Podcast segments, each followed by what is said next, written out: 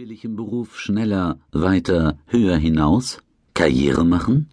Oder will ich nur das Alltagsgeschäft schneller hinter mich bringen, damit ich mehr Freizeit habe? Will ich die gewonnene Zeit meiner Familie widmen? Möchte ich mehr Zeit für mich? Wie möchte ich die gewonnene Zeit nutzen? Besonders Frauen neigen dazu, nicht recht wahrzunehmen, was sie alles leisten. Das untergräbt systematisch das Selbstbewusstsein. Man strebt nach mehr, ohne um sich zu schauen, was denn schon gelungen ist. Das Erreichte scheint eher klein, groß und unerreichbar dagegen schwebt das Ziel in der Ferne. Da sinkt das Selbstbewusstsein, und in widrigen Umständen angekettet, kommt man nicht vom Fleck. Das ist zum Jammern. Um unser Selbstbewusstsein zu stärken, hilft es, die eigene Leistung immer wieder anzuschauen, Tagesbilanz zu ziehen und uns klarzumachen, das habe ich heute geschafft.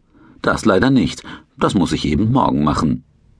Eine Tagesbilanz ziehen, das hört sich sehr nach innerer Buchführung an, und die will man lieber vermeiden. Warum? Hinter solch einer Vermeidung steckt oft Angst, die Angst, sich einen Misserfolg eingestehen zu müssen, ebenso wie die Angst davor, erfolgreich zu sein.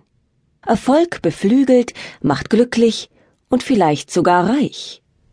Wer sich zu den Erfolgreichen zählen kann, weil eine Tätigkeit besonders gut gelungen ist, muss allerdings auch damit rechnen, dass er immer wieder mit dieser Aufgabe beauftragt wird, sei es bei organisatorischen oder inhaltlichen Aufgaben im Beruf, im Verein oder sei es bei schlichten Haushaltstätigkeiten wie Kochen oder Putzen. Schatz, du kochst so gut, ich kann das nicht.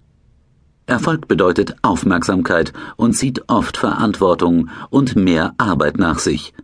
Aufmerksamkeit und Verantwortung will man aber nicht immer.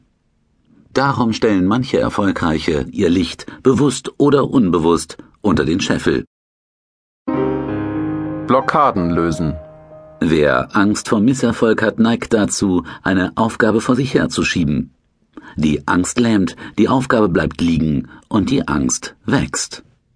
Um die Angst vor Misserfolg zu überwinden, gibt es zwei Wege. Man kann sich in das Problem hinein vertiefen und gegebenenfalls therapeutische Hilfe in Anspruch nehmen. Im Alltag aber hilft der zweite Weg besser.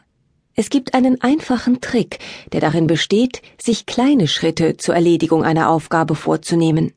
Vermeidet man zum Beispiel ein besonderes Telefongespräch, hilft es, sich erstens über diese Angst klar zu werden und sie in Stichworten zu notieren. Zweitens kann man anhand der Stichworte einen Plan festlegen, mit welchen kleinen Schritten man dahin gelangen will. Zum Beispiel Um eine Angstblockade zu lösen, definiert man als erstes das Wunschziel. Was will ich mit dem Telefonat erreichen? Dann macht man einen Plan A. Was kommt im besten Fall bei dem Telefonat heraus? Dann stellt man sich die Folgen vor. Was mache ich, wenn alles besser läuft als gedacht? Vielleicht reagiert der Gesprächspartner aber nicht so überschwänglich. Dafür hat man Plan B und Plan C in petto. Plan B. Was kommt im Normalfall bei dem Gespräch heraus? Der Gesprächspartner ist nicht da oder er verschiebt die Entscheidung. Was bedeutet das für meine Arbeit? Plan C. Was wäre ein sehr ungünstiger Ausgang des Telefonats? Wie will ich auf einen solch ungünstigen Ausgang reagieren? Natürlich müssen Sie sich nicht vor jedem Telefonat diese Fragen stellen. Aber wenn Sie merken, dass Sie ein Gespräch, eine Begegnung, eine Aufgabe vor sich herschieben, können Sie mit der Beantwortung dieser Fragen sich selbst den Rücken stärken. So richten Sie sich mental auf das Anliegen ein und sind dann gut vorbereitet. Alles, was der guten Vorbereitung dient, kostet wenig und spart viel Zeit.